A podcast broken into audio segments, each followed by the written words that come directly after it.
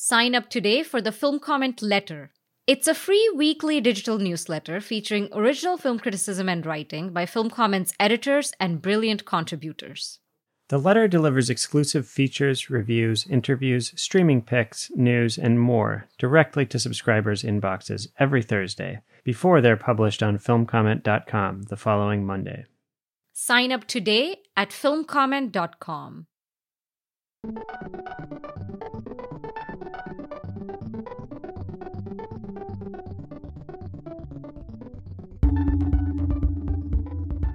Welcome to the Film Comment podcast. I'm Devika Girish, the co deputy editor of Film Comment, and right now I'm calling in from this year's edition of one of the major events of the Fall Fest calendar, the Toronto International Film Festival.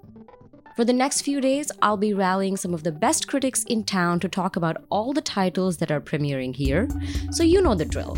Follow along on the Film Comment podcast and also keep your eye on the Film Comment letter for dispatches, interviews, and more from Toronto. It's been a minute since I've done a festival podcast, some on the ground fest reporting.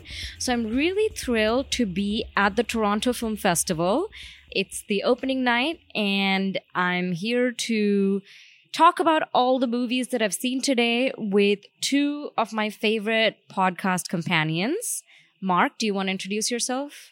I'm Mark Asch, a soldier for cinema, a contributor to Film Comment and other fine publications, and an, a very eager participant in this uh, sequel to one of my favorite uh, podcasting experiences uh, when we did TIFF last year at about one in the morning with us and with. Hello, I'm Maddie Whittle. I am a programmer at Film at Lincoln Center uh, and a contributor to Film Comment among a small handful of publications. And I am so thrilled to be here uh, talking TIFF. Yes. So last year, Mark, uh, Maddie, and I did a very late night podcast. We kind of you know, soldiered through uh, sleep deprivation. And of course, today I'm extremely sleep deprived. It's the first day we all just got here. We're still getting our bearings. So I had to call on them to help me help me get through this uh, first episode of our TIFF series. So first of all, sorry if we sound groggy or out of it. Uh, we're gonna do our best to give you crisp and you know meaty insights. And also, if you hear any background noise, we're in the lobby of a hotel. It's the best we can do sometimes at a festival. Please forgive, or maybe it'll make for some nice, um, some nice background. You can hear the the the the sort of lapping of water at the edge of the koi pond in the lobby of the Hyatt on King Street in Toronto. Just to just to paint a picture. Yeah, just some local color. Um, so there are actually a number of pretty major fall titles uh, showing at this year's festival in the coming days, and we'll be digging into all of them. There's new films from Hamaguchi, Bonello, uh, Harmony Korine, Teddy Williams, you know, lots of much awaited titles. But today, like I said, we just got here and we thought we'd start off with a quick roundup of some more under the radar gems that we've actually already managed to catch here. Uh, and maybe we'll begin, Mark, with a title that not so under the radar, but you know, it's a it's a new filmmaker. Uh, the film premiered at Cannes and won the Camera d'Or. The film is Inside the Yellow Cocoon by Pham Thien An. And, you know, I missed it at Cannes and I was looking forward to seeing it, but also I heard people say very pleasantly that it was slow and beautiful. And so when I went in today and I eh, went because I must say, I lined up to watch the new Bertrand Bonello film, The Beast, for about half an hour before we were told that the projector wasn't working and the screening was canceled. And so I decided to just like go to uh, Yellow Cocoon, all three hours of it. And I was a little afraid that it would be a festival. Slow film. and beautiful? yeah, you know, slow and beautiful in that kind of like a new filmmaker who's getting accolades at a film festival, sometimes those films, you know, hew to a you know certain kind of, uh, dare I say, accomplished but perhaps not scintillating form. And I was really surprised. I mean, this film is fantastic. It is. It just is. It's quite remarkable that it's, uh, uh you know, uh, a debut feature and at the same time, you know, it, it, it, in the sense that it feels very assured, but at the same time, it does feel new. You know, there is that kind of like pulsating kind of thing of, uh, this is someone really willing to try new ideas. And, and there's a kind of someone who's still finding their voice. And that means that the film takes a very kind of unpredictable shape. So, Mark, would you be able to summarize it or should I take on that? Well, I was going to say that one of the fascinating things about TIFF is that there are every is that so many people can chart their way through a huge lineup aggregated from all of the year's festivals. So depending on what you've been lucky enough to go to earlier in the year, whether that's whether you're coming direct from Venice as some absolutely demented people insist upon doing, or whether you've been to Locarno or were at Berlin or Cannes, then you have then you're spending so much of your time here catching up with with your peers and they're spending so much time catching up with you. So i think that that's something that's really fascinating about going on to um, a podcast and somehow getting lumped with the plot summary of a movie that you saw today and I saw in late May at the end of the longest two weeks of my life. Okay, we do, we do not reveal how the sausage is made, okay? All films be, I, talked about here have been watched in the last four hours. I will, I, what I will, what I, I can actually, because I think I also, I had a similar experience um, watching this film. Um, and in fact, I sort of, I remember very specifically something that uh, in, I sort of sat right up and took notice. Um, I think in the first shot of this film, because I knew going in that it would be this sort of slow, beautiful, poetic, long take East Asian uh, Hubert Bals Fund uh, title card an hour into a three hour movie kind of thing. And I was like, oh, great. Like, this can be as derivative as it need, as like, as I, I there's no limit to how derivative this could be. I would still you enjoy it. You articulated my apprehension way more specifically. yeah, but I, that's the, that's the garbage that I crave. But I, but I also felt, but the, the very first shot of the film is this sort of establishing shot in a, at a sort of a sort of outdoor like artificial turf soccer field and there's a game going on and there's vendors in the foreground and there's sort of a mascot like doing his thing and there's like people watching and like motorcycles motor scooters going back and forth and you have no idea what the focal point of this is the first shot of the movie you have no idea what's happening in this movie you have no idea who, who this filmmaker is and the way in which he uh, sort of begins to artic- begins to sort of focalize in this scene is the camera moves on the mascot. The mascot walks across the frame from the soccer field to this outdoor restaurant, and the camera moves with the mascot. And the mask and the, and then the mascot sort of hands off the camera to the to the protagonist sitting at an outdoor table, and you realize, oh, this guy knows what he's doing. That's a very gratuitously funny uh, way of bringing us into this bringing us into this movie while also ret- retaining all of these wonderful textures and doing sort of a very puckish scene handoff. And then these three guys are sort of sitting outside at this restaurant talking about uh, the city versus the country and uh, the soul and the nature of the soul and all of these things that this movie is going to be about.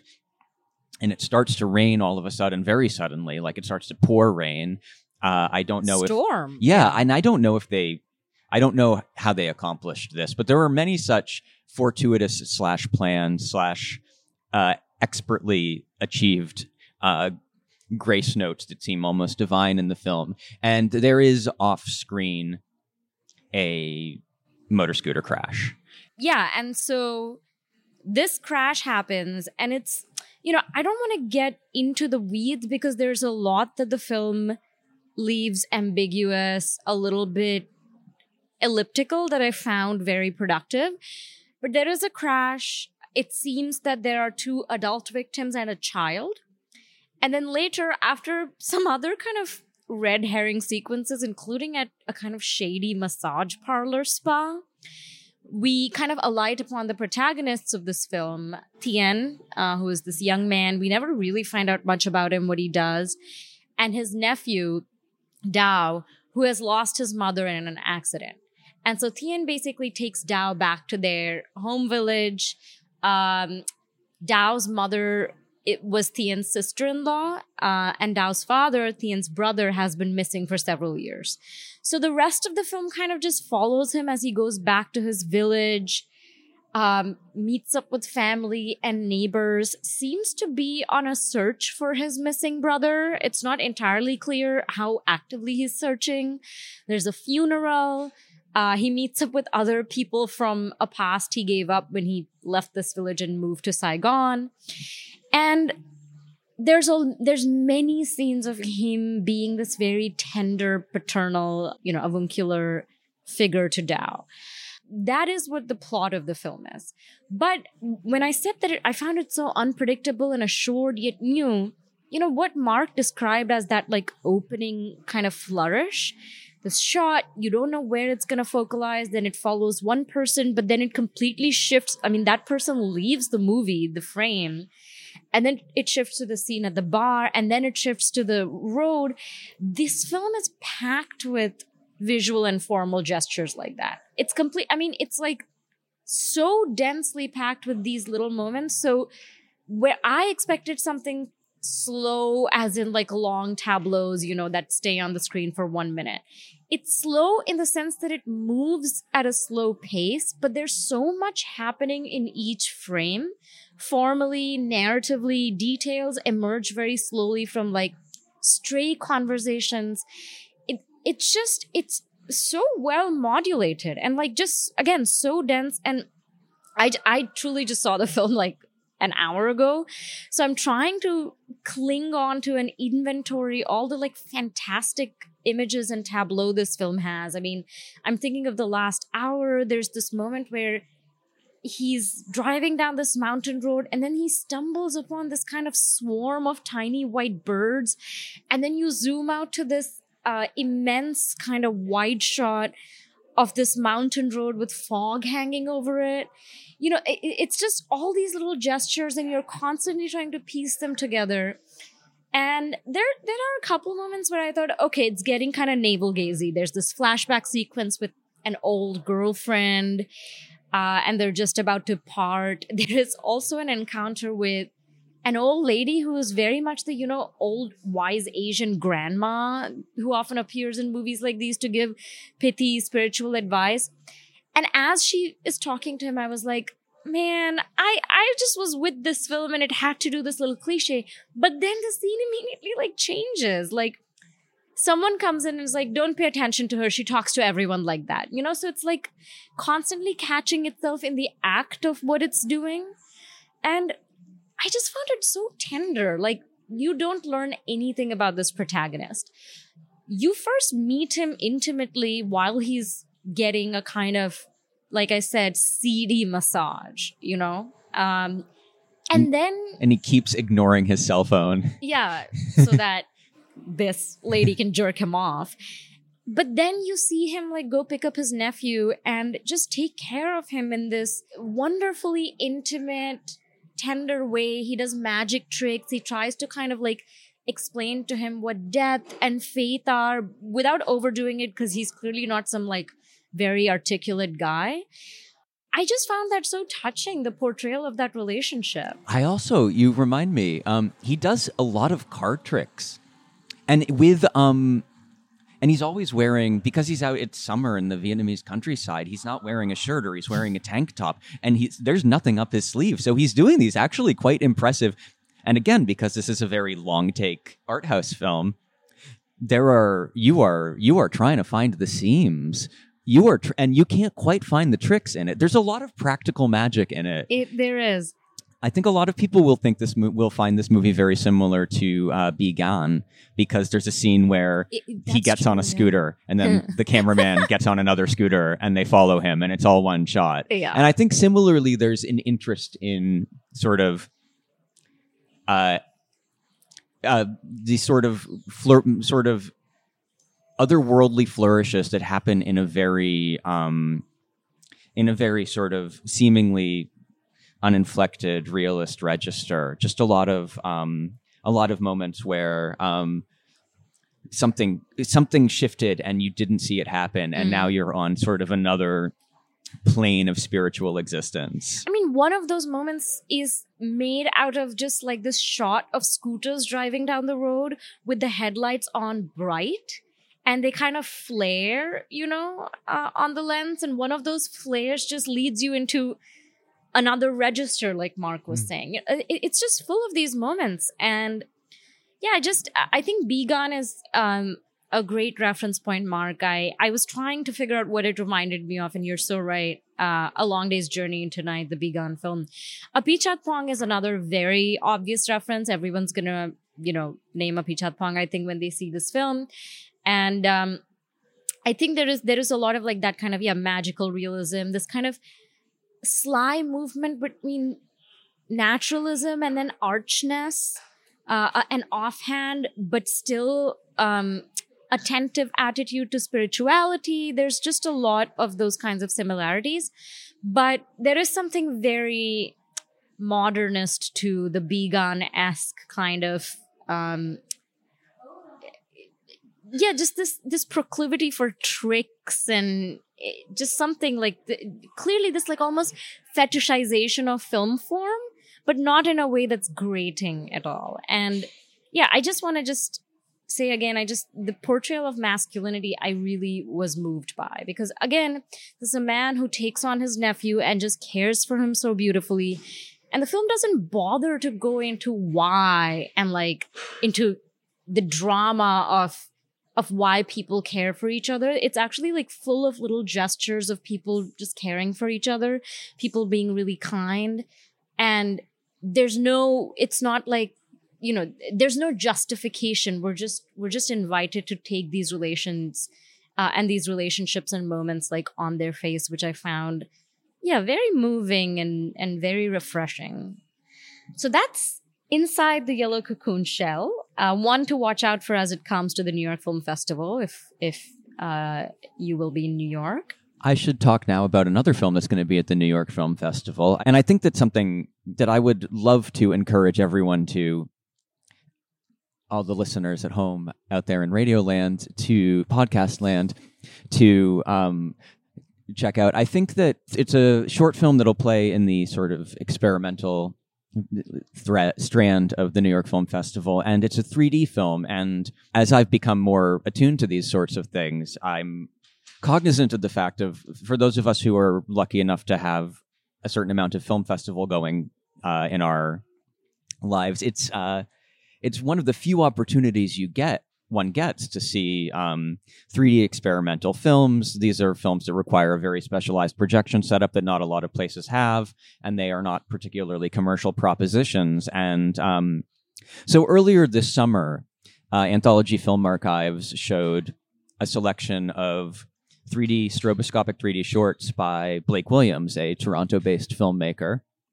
Uh, in conjunction with the film he co-directed, The Wonderful A Woman Escapes, and I had the opportunity to see a lot of Blake's shorts, and I, uh, and all of them uh, are sort of brought to bear in his new one, which is here in TIFF and will be in New York, um, called Laberint Sequence. It's a 20-minute stroboscopic 3D short film shot in a public park with a hedge maze in Barcelona. Uh, that's how it starts, anyway, and it sort of begins with a series of views of the park and sort of still shots and then still shots from within the maze. Sort of begins to pan.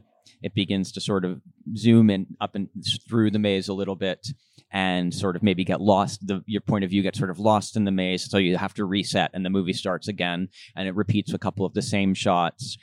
And then shows you a different a different view of the park in a different way a different sort of series of views through this public it becomes this sort of uh geographical and narrative like a garden of for- a garden of forking paths like a sort of borgesian meditation on public space And- Borgesian, eh? and I think so because I think there are sort of layers of of perspectival play and layers of meta and layers of fiction that eventually, as the film sorts of as the film sort of morphs from being this structural structuralist take on a hedge maze where you have to go forward and backwards both narratively and geographically it becomes also maybe a more textural thing uh, as as Blake starts to sort of use more uh, stroboscopic light, strobe, uh, strobing lighting effects. Uh, it becomes more of a metafictional thing as he layers in um,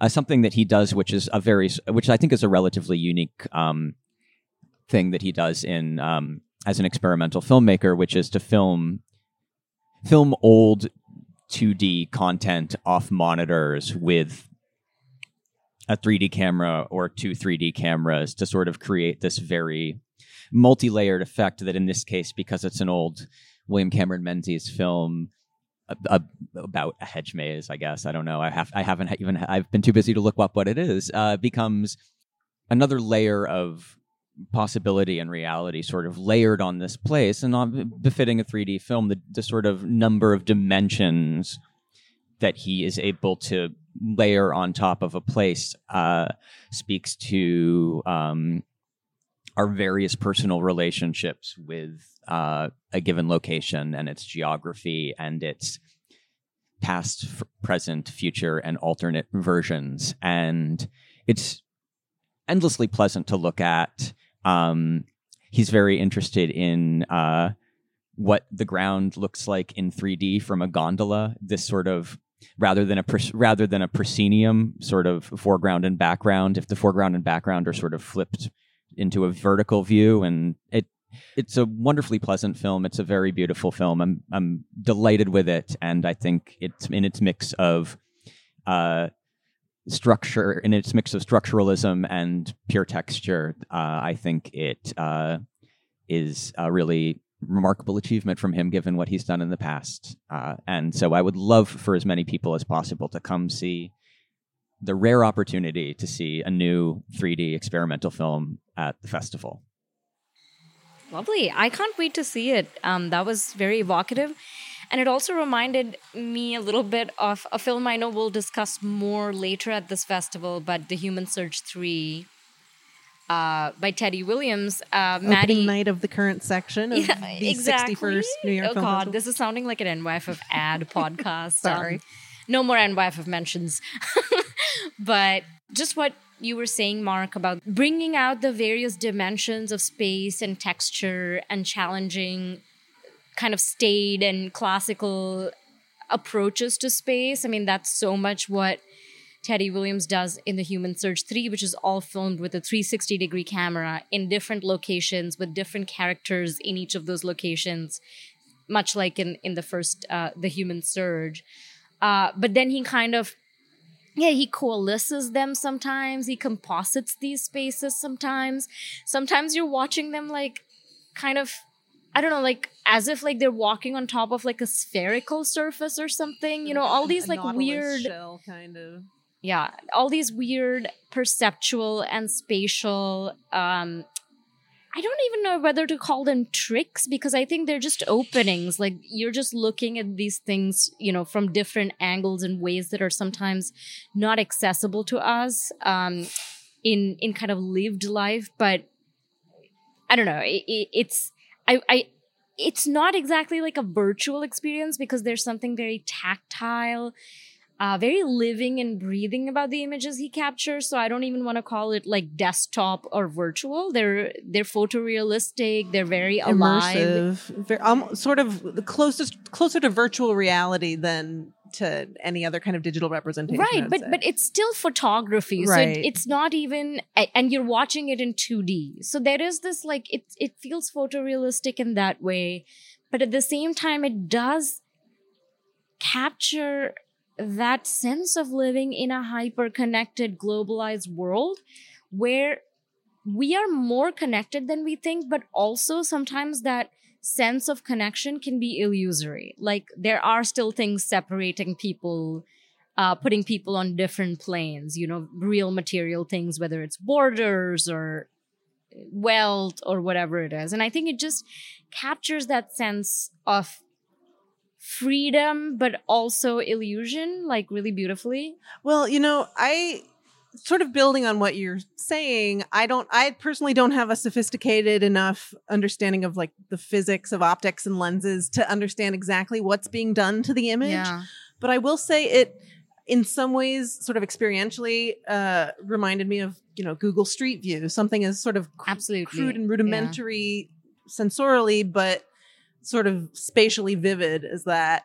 And the way in which it moves through space and specifically moves around the human characters and sort of through them and among them and over and under, it creates this sense that objects and their setting and their environment are all fluid. They're all part of sort of the same medium that the camera is moving among.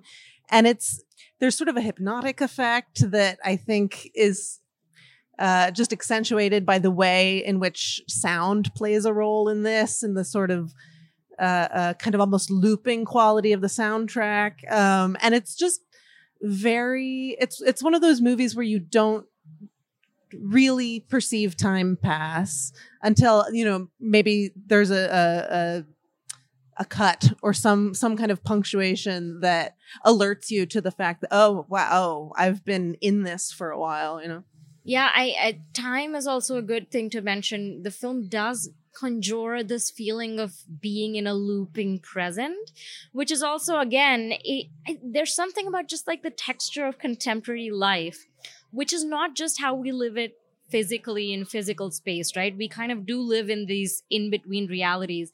Just that texture of how we experience time and space is captured really wonderfully in the film. And the film like involves sections shot in Sri Lanka, Taiwan, and Peru. And in each section, you know, Teddy kind of follows around a, a group of youngsters, eh, eh, kind of aimless uh, wanderers. It's not really clear what they're up to. They're chatting. The content of uh, their banter is also it's not clear what they're referring to what they're talking about they talk in this like kind of arch looping cadence that um, maddie was referring to and they all speak in these different languages. And I, you know i don't speak spanish. I don't speak uh, taiwanese. I do understand tamil. So i had this specific experience of the film uh, where a lot of the time the dialogue kind of all overlaps and it's not clear who is saying what. And i had this one point of entry where like i could tell when the dialogue was in tamil and who was speaking but I was just wondering, like, this film would be experienced so differently by people who have different linguistic entry points. And also, the figures are made really remote in a lot of the shots, so that the people are not fully discernible as characters. You don't often know the connection between like sound and speaker. So there's all these disorientations. And again, all these various points of entry, which I mean, I keep saying this, but it's I've I so rarely see a film that really feels like it captures what it what it feels like to live today. You know, we have all these films that are like yeah, like desktop films or films about social media, all of that stuff these days, but this is a film that I would show like I don't know 50 years later to my kids or you know to even though the it's it doesn't show like life today it's not like it's full of people using technology but it captures that like texture of what it feels like to be alive today. And and the sort of virtual nature of every the, the way in which virtuality permeates the way we in, interact with the actual physical environment. It's really um i mean you know when you think about tiktoks or you know any number of different social media formats there's something you know the, those are media. And i think teddy williams is very interested in uh, using the medium of, of film in ways that can get at without imitating yes. the ways in which these media work. Absolutely. So we will have more to say about the human surge because i just think it's yeah it's one we'll want to uh, unpack. But another big highlight from the Toronto Film Festival. Maddie, I know that you also saw a couple films today that you really liked that are also by newer directors. Uh, can you talk about them? Sure. Uh, I just want to put in a quick word for a couple of really fascinating documentaries uh, by first time filmmakers that I saw today that um, I think both of them feel very sort of vibrantly new in the the the sort of vision that's being put forward in a way that I think often makes for a film that might be hard to find at a festival because it's a, a voice and a vision you haven't seen before. But if you seek it out, if you know what to look for, you might be rewarded. The first film I want to talk about is called The Mother of All Lies. It's uh, by a first time Moroccan filmmaker named Asmae El Moudir.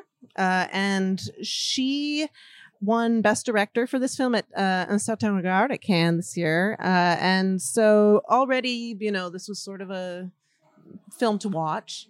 Um, and I think it is a remarkably unique approach to enactment uh, and, and, and playful, but also uh, uh, very thoughtful.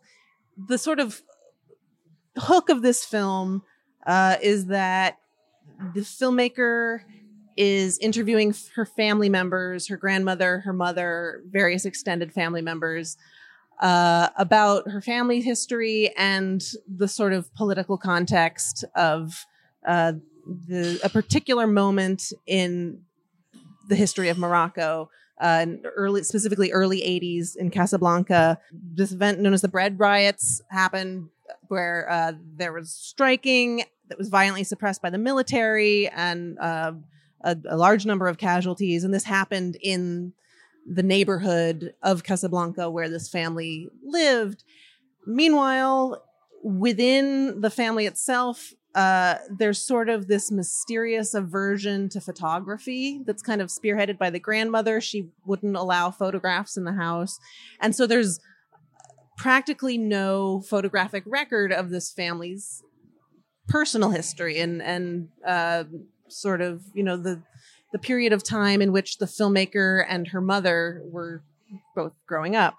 So, in order to tell these stories when there's no archive, you know, photographic archive to draw on, she invites some of her family members to construct these uh, very intricate figurines and very elaborate, very richly textured, but also, you know, handcrafted models replicating the neighborhood and the, the interiors of these buildings. And it's a very obliging family. My my parents would uh kick me out. It's it's fascinating to see the the the ways in which she brings her family into this yeah. documentary to tell their story. And you know the the way the reenactments play out it's not stop motion. It's you see the filmmaker's hand or one of her family members manipulating the figures through the environments as they tell the story.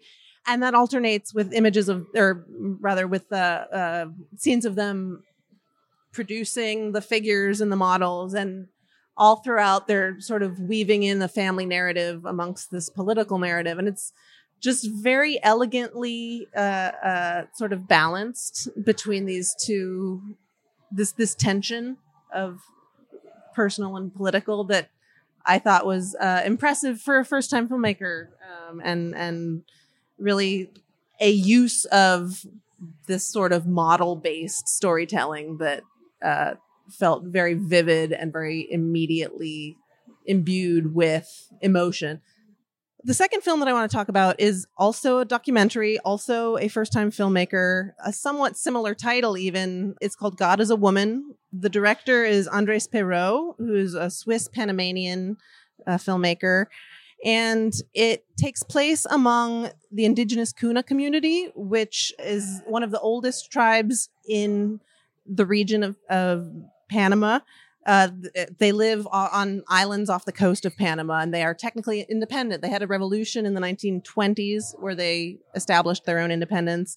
And to this day, they uh, maintain, you know, this, this uh, cohesive community.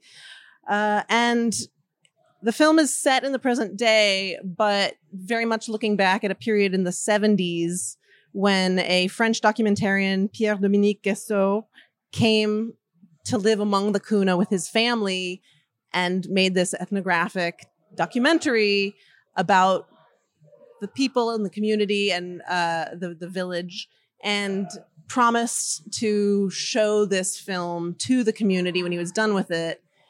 Did not that did not end up happening for reasons that the film sort of teases out and ultimately the film was thought to be lost rediscovered only in recent years and finally restored. Uh, and so the film traces the efforts of the people in this community to uh, sort of pursue and follow the destiny of this film, help to sort of track it down, track down the elements that were missing and bring them back to the community to project and to, you know, many of the members of the community who were in the film are still alive or are still remembered by you know their their family members. So much like the mother of all lies this film ends up being about memory and collective memory and sort of co- the ways in which uh, an ind- individual family or uh, town remembers its own history remembers its sort of political position and you know it's, it's very um affecting to watch this film on the first day of a film festival because it's about communal viewing and the, the significance and importance of sort of geographically situating a screening where that screening needs to happen. And it, it just, uh, uh, I found it to be um, very deftly told. It's, it's a much less uh, sort of formally experimental than the other documentary I spoke about, but it's so sort of impressively assured and really thoughtful in the ways that it allows the subjects to take on authorship of uh, aspects of the film. And I uh, I'll leave it there, but I recommend both of these documentaries and um, hope that people will catch them uh, in the coming days of the festival. Well, Mother of All Lies and God is a woman sounds like a great double bill that I will definitely add to my schedule. It also sounds like a great note for us to wrap up on. Uh, you know, seems that we all caught some very strong films today. Thank you both for joining me to share those with the audience. And I'm what is happening right now? We're we, we're leaning into the microphone together like backup singers. Yeah, because we only have one microphone, and I I was trying to come up with something for us to say together, which I think is uh, to be guys. We all live to to from bed. Toronto. yeah, it's the Film Comment podcast. Um, we need to go to bed. We need to wake up and see the new Miyazaki film, and I'm gonna try and catch these two clowns over here tomorrow for another podcast. Uh, but in the meantime, thank you for listening. Thank you so much. Good night, Toronto. The Film Comment podcast features original music by Greg Einge. Film Comment is a publication of Film at Lincoln Center. Since 1962, Film Comment has been the home of independent film journalism, publishing in depth interviews, critical analysis, and feature coverage of mainstream, art house, and avant garde filmmaking from around the world. Visit us online at filmcomment.com.